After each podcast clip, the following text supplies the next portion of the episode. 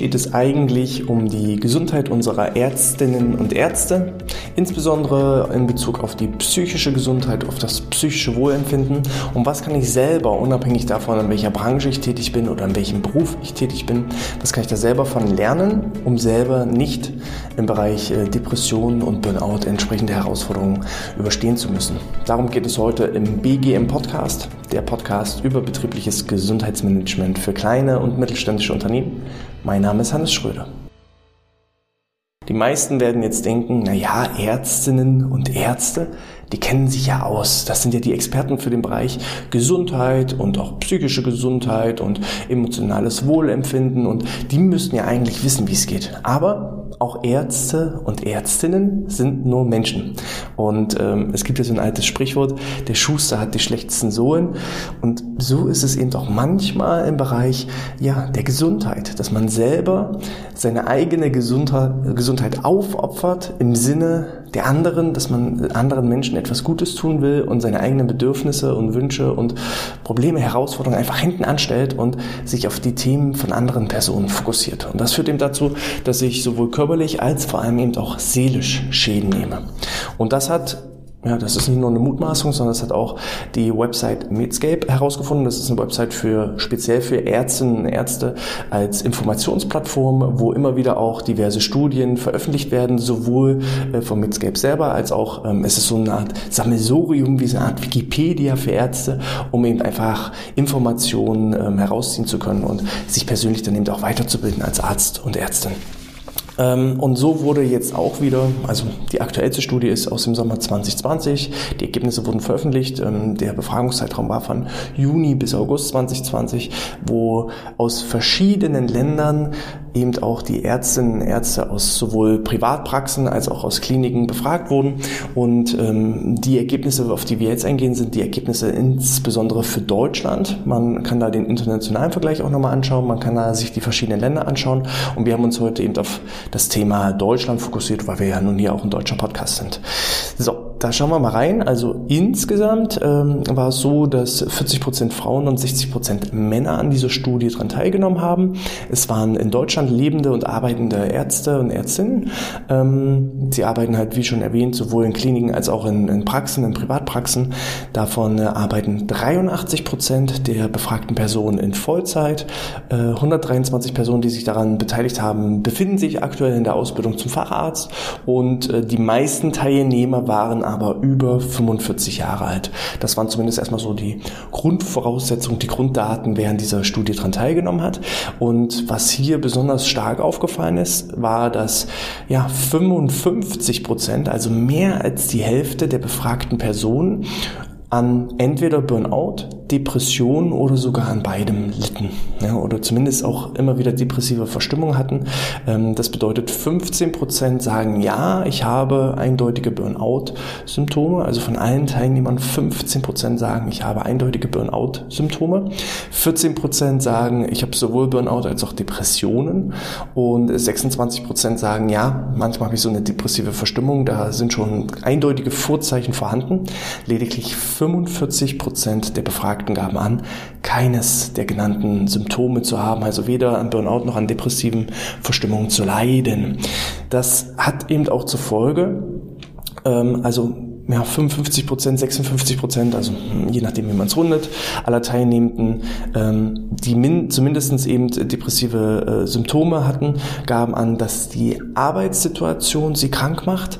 Ähm, 75 Prozent sagen nein, also an meinem Arbeitsplatz gibt es auch keine Möglichkeiten, keine Programme zur Stressreduktion. Das war natürlich auch ein interessantes Ergebnis für uns ähm, aus dem Hinblick des betrieblichen Gesundheitsmanagements. Und 86 Prozent der Teilnehmenden mit Burnout, also diejenigen, diejenigen, die angegeben haben, dass sie klare Burnout-Symptomatiken haben, sagen, ja, die Belastungen wirken sich vor allem auch auf meinen privaten Bereich, auf meine Partnerschaften aus. Und ähm, somit habe ich also nicht nur eine Problematik, die sich auf den beruflichen Kontext bezieht, sondern natürlich auch massivst auf den privaten Sektor mit überschwappt. Und das ist eben auch so ein klassisches Symptom dieser, dieses Teufelskreislaufs des ähm, Burnouts. Wir gehen am Ende dieser Episode auch auf die verschiedenen Stufen des Burnouts ein, weil es einfach wichtig ist und das sind eben nicht irgendwelche Stufen, die insbesondere eben auf Ärztinnen und Ärzte bezogen sind, sondern eben auch für alle Zuhörerinnen und Zuhörer, egal in welchem Job, äh, Gültigkeit hat. Und das gilt sowohl für die Selbstreflexion, dass man einfach mal schaut, in, welchen, in welcher Stufe befinde ich mich. Und dann kann ich schon mal so weit vornehmen. Also Stufe 1 ist bei mir immer ähm, Standard fast schon. Äh, ich muss eher aufpassen, wenn es in Richtung Stufe 2, 3, 4 geht. Äh, wenn ich aber selber weiß, worauf ich achten muss, dann, äh, ja, dann kann ich das vielleicht auch stärker regulieren, dann ist die Chance, dass ich das stärker reguliere und wahrnehme, deutlich besser. Und ich habe eben auch die Chance in meinem persönlichen Umfeld, sei es Freunde, Verwandte, Bekannte, Partnerinnen, Partner, ähm, sollte ich da eben auch schon ja, Symptomatiken aus Stufe 1, 2, 3, 4, 5 erkennen, kann ich da vielleicht auch noch mit eingreifen als außenstehende Person. Wenn ich erst ja, auf Stufe 10, 11, 12 bin, dann ist das Kind manchmal schon im Brunnen gefallen und dann wird es sehr schwer, demjenigen aus Laiensicht zu helfen. So, und äh, deshalb ist mir heute diese Episode so wichtig, dass äh, vor allem ihr auch bis zum Ende dieser Episode hört und schaut, ähm, denn hier geht es nicht nur um Ärzte, es ist eigentlich bloß der Einstieg, um dann auf die zwölf Stufen Stufen des Burnout-Symptoms einzugehen. Jetzt aber erstmal zurück zu der Studie. Äh, es wurden auch die Auswirkungen auf das Verhältnis von den Ärztinnen und Ärzten äh, zu den Patientinnen und Patienten auch nochmal abgefragt, ähm, inwieweit da ja diejenigen, die mit Depressionen zu kämpfen haben, inwieweit das dann eben auch Auswirkungen hat.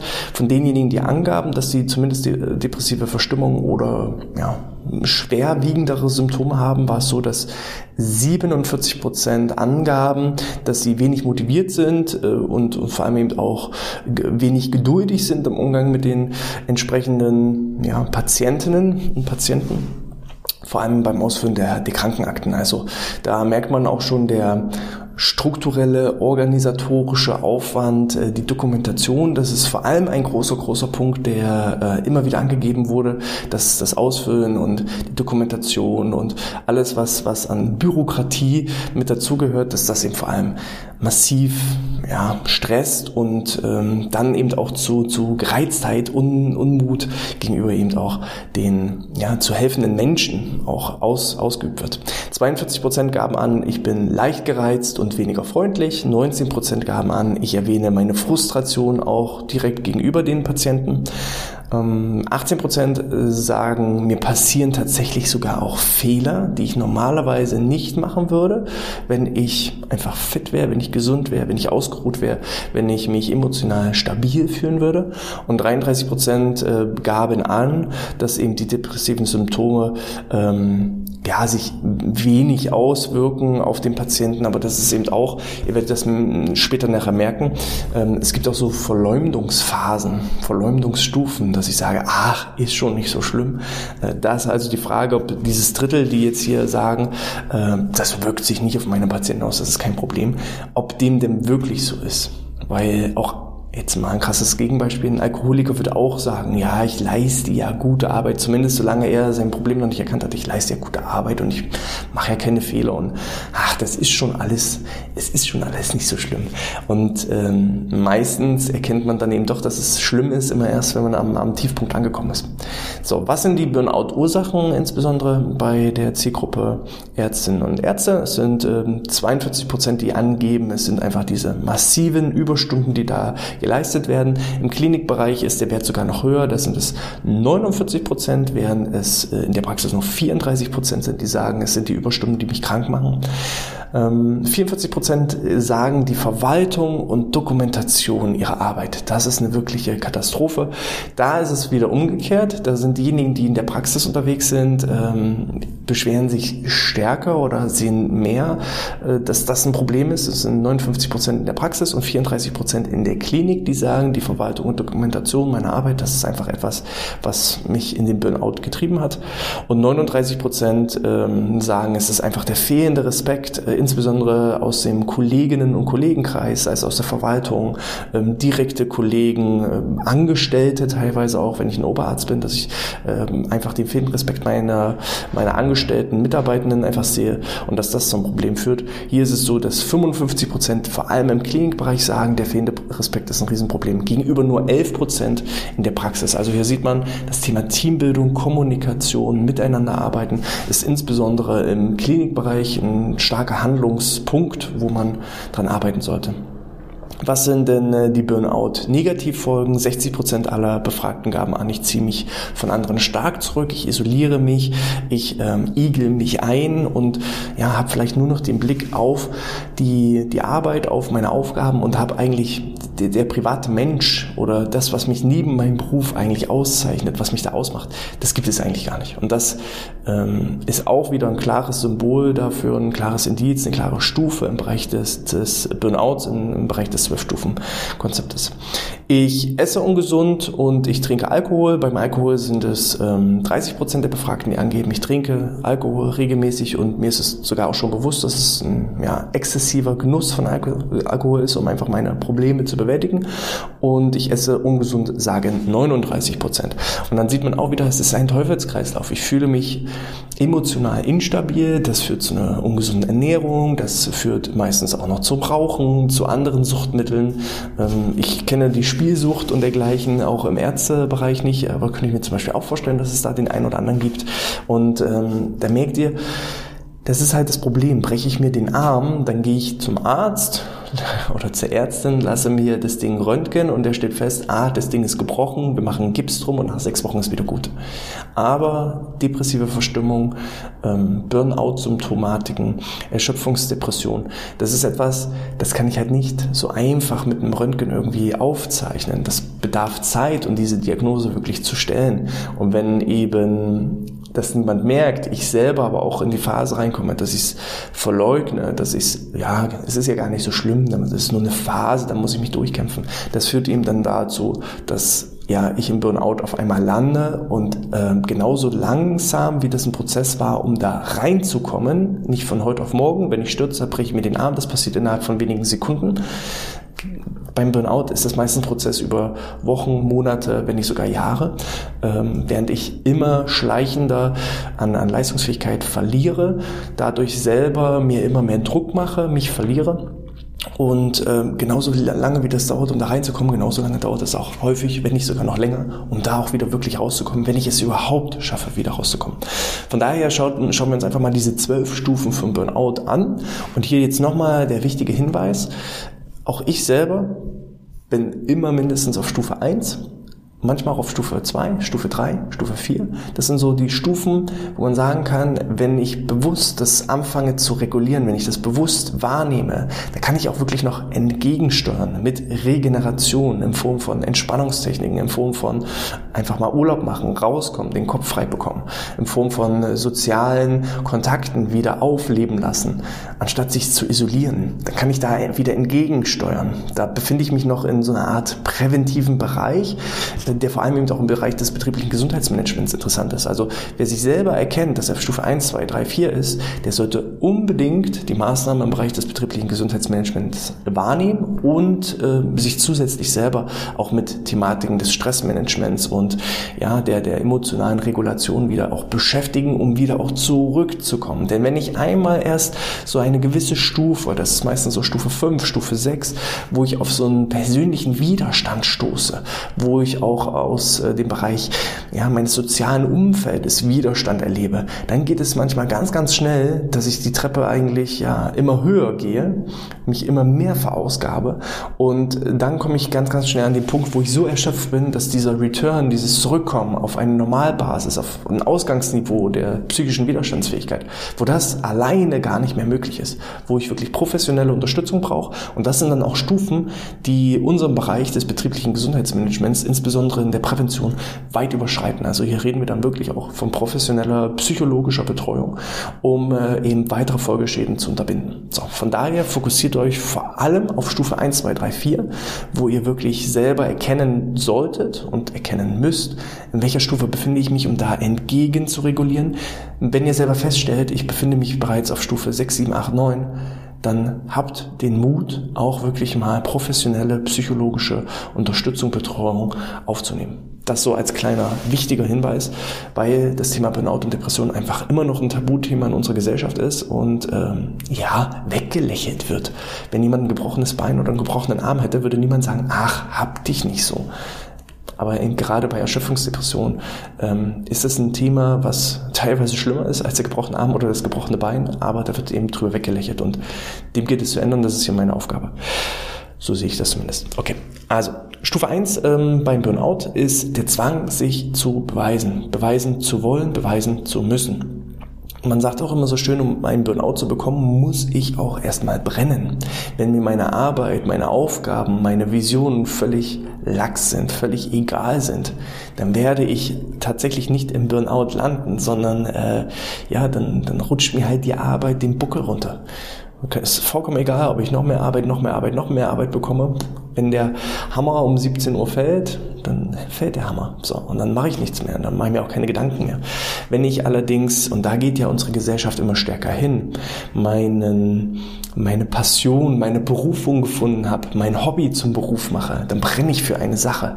Und äh, wenn ich für diese Sache brenne, dann habe ich automatisch diesen Zwang, mich beweisen zu müssen. Ich würde sagen, alle, alle aus meinem Team haben Stufe 1. Also die, die tun halt das, was, was, was, was ihnen Spaß macht, wofür sie brennen. Sie haben eine Vision im Kopf, ähm, sie ziehen in einem gemeinsamen Team voran und ja, die, die, die brennen einfach dafür. Da wird auch mal, ich, hatte wirklich vor kurzem ein Mitarbeitergespräch, ähm, wo wir gesagt haben, Mensch, achte auch mal ein bisschen darauf, dass du dich erholst und regenerierst. Und die sagt, wieso, ich arbeite doch gar nicht, ich arbeite maximal ein, zwei Stunden am Tag. Das sind die Dinge, die ich machen muss, die mir jetzt nicht unbedingt zu Spaß machen. Das ist wie, ja, keine Ahnung, Wohnung putzen. Das muss man halt ab und an machen. Äh, das gehört dazu. Ohne geht's nicht. Ist jetzt aber auch nichts, wo ich drauf aufgehe. Das sind so ein, zwei Stunden am Tag, maximal. Den Rest der acht Stunden, zehn Stunden, zwölf Stunden, die ich da voll reingehe, mm, die sind für mich keine Arbeit. So. Und das ist genau der Punkt, wo es gefährlich wird, wo man eben auch manchmal sowohl auf sich selber als auch von außen darauf aufpassen muss, dass eben nicht aus acht Stunden, zehn Stunden, zwölf Stunden, 14 Stunden werden und derjenige sich völlig verausgabt und erschöpft.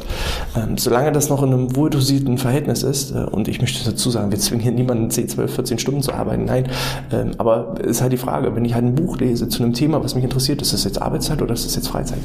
Ähm, das heißt, mein Team beschäftigt sich auch in ihrer tatsächlichen Freizeit viel mit dem Thema Gesundheit und Gesundheitsförderung. Und das ist halt so dieses typische Symptom, dieser Einstieg. Ich habe einfach irgendwie Bock und diesen Zwang, mich beweisen zu müssen. Und deshalb sage ich, also ich bin permanent auch in Stufe 1. So, dann zeige ich verstärkten Einsatz. Entweder weil ich es muss oder weil ich äh, Glaubenssätze habe, die mir sagen und suggerieren, ich muss mich da jetzt reinhängen und durchbeißen. Ähm, dann haben wir da auch häufig so diesen, diesen Punkt äh, Präsentismus, dass ich mich vielleicht auch mal krank zur Arbeit schleppe, anstatt zu Hause zu bleiben, um mich zu erholen, weil ich der Meinung bin, ah, ich will das aber zu Ende bekommen. Und das merkt man auch schon, also auch hier äh, nehme ich mich und mein Team mit rein, da sind wir regelmäßig mit drin, dass wir einfach verstärkten Einsatz zeigen, weil wir Dinge einfach zu Ende bringen wollen, zu Ende bringen ja, zu Ende bringen. Punkt. So. Dann wird es nämlich, spätestens ab Stufe 3 wird es kritisch. Das ist dann schon das Vernachlässigen der eigenen Bedürfnisse, der menschlichen Bedürfnisse, dass eben weitergearbeitet wird, anstatt auf Toilette zu gehen, dass in den Pausen gearbeitet wird, anstatt regenerative ähm, Erholung zu machen, anstatt was zu essen, zu trinken, wird lieber gearbeitet und die Zeit genutzt, um die Dinge voranzubringen. Und das ist dann so spätestens der Punkt, wo ich mich immer wieder auch erwische, wo mein Team mich aber auch Gott sei Dank immer darauf hinweist, hinweist und sagt, du Hannes, es ist jetzt um 12 Uhr, ist Pause, lass uns zusammensetzen, wir machen jetzt gemeinsam Pause. Ja, wenn ich dann sage, ah, ich will das nur noch fix Nein, lass uns, lass das liegen, das kann warten, in einer Stunde geht's weiter. Ähm, das ist genau der Punkt. Genau solche Hinweise, wie mein Team mir auch gibt, du Hannes, ist jetzt um 12 ist Pause. Wenn, wenn die mir das nicht sagen würden, würde ich gar nicht auf die Uhr gucken und mitbekommen, dass Pause ist. Und dann gucke ich auf einmal auf die Uhr und es ist 16 Uhr und ich stelle fest, oh Mist, hast gar kein Mittag gegessen. Und ähm, das darf und sollte nicht passieren. So. Viertens ist dann äh, die vierte Stufe, also das Verdrängen von Konflikten. Wenn ich dann eben trotz dessen, dass ich darauf hingewiesen werde, dass Pause ist, trotzdem sage, ah nee, ich arbeite weiter und ich mache jetzt trotzdem mein Ding und ziehe das durch, dass dann es zu zwischenmenschlichen Konflikten kommt, dass die Leute dann anfangen zu reden und sagen, Mensch, der macht gar keine Pause mehr, mag der uns überhaupt? Oder dass sie sagen, ah, man muss nicht ständig, wenn ich jetzt selber sage, ah, man muss nicht ständig was essen, Essen ist nicht so wichtig. So, was haben die denn? Also die können, man kann auch nicht den ganzen Tag essen, ne? Oder dass man eben Überstunden macht und zu Hause im privaten Umfeld die Frau sagt, warum bist du denn immer so lange auf Arbeit? Warum machst du denn so viele Überstunden? Ach, ist doch gar nicht so. Die anderen arbeiten auch so viel, dass man einfach dieses, diese Konflikte, dass man da keine Lust hat, darauf einzugehen, sondern die eher verdrängt, beiseite schiebt und eher eben zu niederredet und sagt, ach, ist doch gar nicht so. Ist nur eine Phase, es ist ganz normal. So, und das ist der Punkt, äh, das ist so die letzte Stufe, wenn ich das nicht erkenne, dass ich hier anfange, Konflikte einfach aus dem Weg zu räumen und nicht wahrnehme, dann komme ich so langsam in die Stufe des Widerstandes. Und dann wird es extrem schwer, weil ich dann die Hilfe von außen gar nicht annehmen kann und annehmen will, sondern ähm, ja, bis, bis hierhin kann ich selber noch erkennen, ah, die haben recht. Oder ah, okay, gehe ich drauf ein dann kann ich wieder den Weg zurückgehen. Dann kann ich eben meine eigenen Bedürfnisse, die ich vielleicht kurz vernachlässigt habe, wieder regulieren. Dann kann ich auch mal einen Urlaub machen, wieder ähm, ein bisschen weniger Einsatz zeigen, auch mal wirklich akzeptieren. Es gibt auch in der eigenen Leistungsfähigkeit Frühling, Sommer, Herbst und Winter. Und wenn eben dann jetzt mal eine Winterphase ist, sich einfach mal zu erholen, ähm, dann komme ich wieder auf mein psychisches Widerstandsniveau, Ausgangsniveau zurück. Das kann ich selber regulieren durch eben auch Entspannungsprogramme und dergleichen. Ähm, da ist der Körper praktisch in so einer Art Alarmbereitschaft. Wenn ich aber diese Alarmbereitschaft überschritten habe, dann komme ich in diese Widerstandsphase und dann fange ich immer stärker an, mich abzukapseln und zu isolieren. So, und das ist dann praktisch ab Stufe 5. Ähm, da kommt es nämlich zum Umdeuten von den eigenen Werten. Wenn mir es früher wichtig war, vielleicht vor der Arbeit laufen zu gehen und ich jetzt dieses geliebte Hobby wegrationalisiere im Sinne von, ich muss noch mehr arbeiten und noch mehr meine Ergebnisse erzeugen, äh, dann kommt es eben zur Umdeutung meiner eigenen Prioritäten, zur Umdeutung meiner eigenen Werte. Das, was mir früher wichtig war, das stelle ich jetzt einfach hinten an und ähm, ignoriere es ganz einfach. Stufe 6 ist dann äh, die immer stärkere Verleugnung der Probleme, sowohl gegenüber den Arbeitskolleginnen und Kollegen ähm, als auch eben in der Partnerschaft, dass ich da auch immer wieder sage, ach, habt euch nicht so und ist nicht so und will ich nicht. Die Konflikte werden immer stärker und stärker, so es dann in der nächsten Stufe zum sozialen Rückzug kommt. Ich igel mich also ein, ich habe keine Lust mehr, mich diesen ganzen Konflikten auseinanderzusetzen. Ich habe dann eben keine Freunde mehr, ich trenne mich in der Partnerschaft, ich ähm, will nichts mehr mit anderen zu tun haben, meine Hobbys mit meinen Freunden und Kollegen, äh, die sind mir sowieso ja nicht mehr wichtig. Und ähm, ich ziehe jetzt, wenn die alle äh, sich von mir abwenden, ja, go with me oder go out of my way, ja, wenn sich alle von mir abwenden, dann äh, krempe ich eben alleine die Ärmel hoch, ziehe allein mein Ding durch und äh, gebe eben noch mehr Einsatz. Und das ist dann fast schon der, der ja, da, da gibt es dann fast schon aus, aus, aus eigener Kraft gibt es ja keinen Return mehr, weil dann habe ich gar keinen mehr in meinem Umfeld, der mir Tipps geben kann, der mir Ratschläge geben kann. Und ihr wisst ja, Gesundheit ist nicht nur die Abwesenheit von Krankheit, ja, sondern Gesundheit bedeutet eben emotional, physisch, psychisch einfach sich wohl zu fühlen, das Wohlbefinden. Und das ist dann eben ähm, auf, auf emotionaler Ebene, auf psychischer Ebene, dann meistens auch schon, weil ich meine eigenen Bedürfnisse vernachlässigt habe, auch nicht mehr auf der körperlichen Ebene im Gleichgewicht. Es kommt dann eben zu starken Verhaltensveränderungen, dass ich irgendwann an den Punkt ankomme, in so eine Art Gleichgültigkeit. Alles ist mir egal. Also ob ich jetzt aufstehe oder liegen bleibe oder ob ich überhaupt noch einen Sinn finde, aufzustehen. Diese Verhaltensveränderung wird immer, immer stärker. Und dann wird auch diese Teufelskreislauf, der wird immer, immer schneller. Dann dauert es nicht mehr lange, bis ich eben wirklich auch in der Erschöpfungsdepression lande. Dann bin ich in dieser Stufe 9 und das ist dann schon die Depersonalisierung. Das heißt, ich erkenne mich selber eigentlich gar nicht mehr. Ich hinterfrage mich, wer, wer bin ich eigentlich noch? Früher bin ich doch gerne laufen gegangen und ich war auf Arbeit, war ich so ein richtiger Champion. Da habe ich alles aus dem Weg geräumt, alles weggeflext. Und jetzt, jetzt kriege ich einfach nichts mehr auf die Reihe. Ich bin völlig verwirrt. Ich weiß nicht, was ich als erstes tun soll. Und äh, die Kunden stressen mich. Die Mitarbeiter, meine Kollegen stressen mich. Die Partnerin, der Partner, die stressen mich. Und ich, ich weiß gar nicht, was ich als erstes machen soll. Dann sehe ich diesen Wald vor lauter Bäumen nicht mehr. Und ich frage mich nicht, wie kann ich das aus dem Weg räumen, sondern nur, warum ich und wie konnte das passieren? Und ich bin immer nur in, diesem, in dieser Gedankenspirale und ich schaffe es einfach nicht mehr aus dieser Gedankenspirale herauszukommen, die dann in Stufe 10 in einer Art inneren Leere endet. Da passiert es dann, dass ich stundenlang an die Decke starre, an die Wand starre, auf den Bildschirm starre, ohne etwas zu machen. Ich empfinde keine Emotionen mehr, weder Freude noch, noch Glück noch Traurigkeit. Ich habe eigentlich nur noch eine innere Leere, Verzweiflung und ja, empfinde einfach nichts mehr ich bin nur noch eine Hülle. Also mein Körper ist nur noch eine Hülle, aber da steckt nichts mehr drin. Kein Leben, keine Aktivität, keine Freude mehr. Ähm, ja, also es, es, es bringt einfach nichts mehr. So, das sind dann so die, die ersten Gedanken, die aufkommen. Warum bin ich denn überhaupt noch hier? Und das ist dann so, ja, der Wendepunkt zur Stufe 11, das ist dann die, die Depression, wo dann eben auch suizidale Gedanken dazukommen, ähm, wo ich keinen Sinn mehr sehe und ähm, ja, der Endpunkt ist dann halt die völlige Erschöpfung. Ich habe Leute erlebt, die es wirklich nicht mehr geschafft haben, die emotional, die körperlich, die ja sozial so erschöpft waren, dass sie es einfach nicht mehr geschafft haben, den Fuß aus dem Bett rauszusetzen.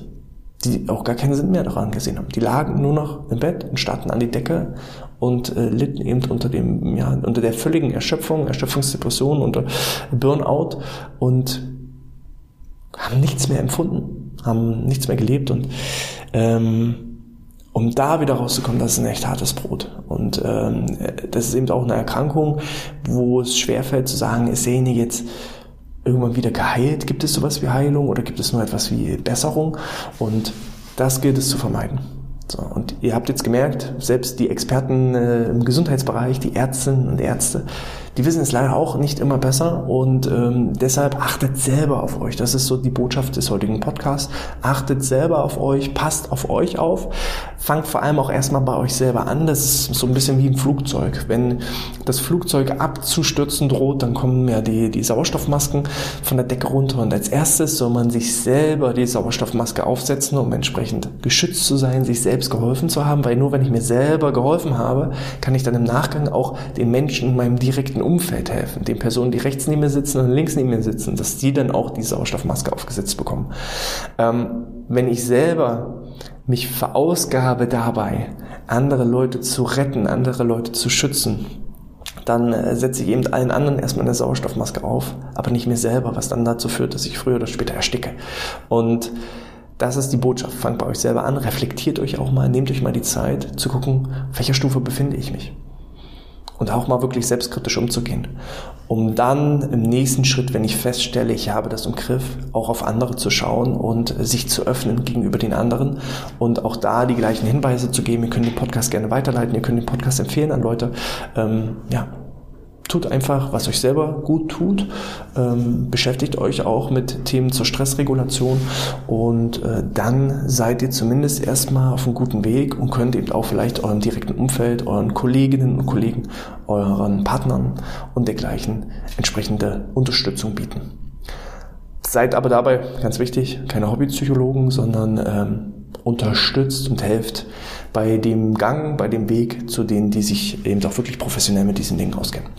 Okay, so viel dazu. Es war mal eine etwas andere Podcast-Folge. Gebt mir da gerne Feedback. Wie hat es euch gefallen? Schreibt mir das an info.outness.de oder als 5-Sterne-Bewertung in iTunes oder in der Apple Podcast-App oder als Kommentar unterhalb dieses Videos. Ich freue mich da. Ich lese alle Kommentare und wünsche euch bis dahin alles Gute. Bleibt gesund und sportfrei. Ciao.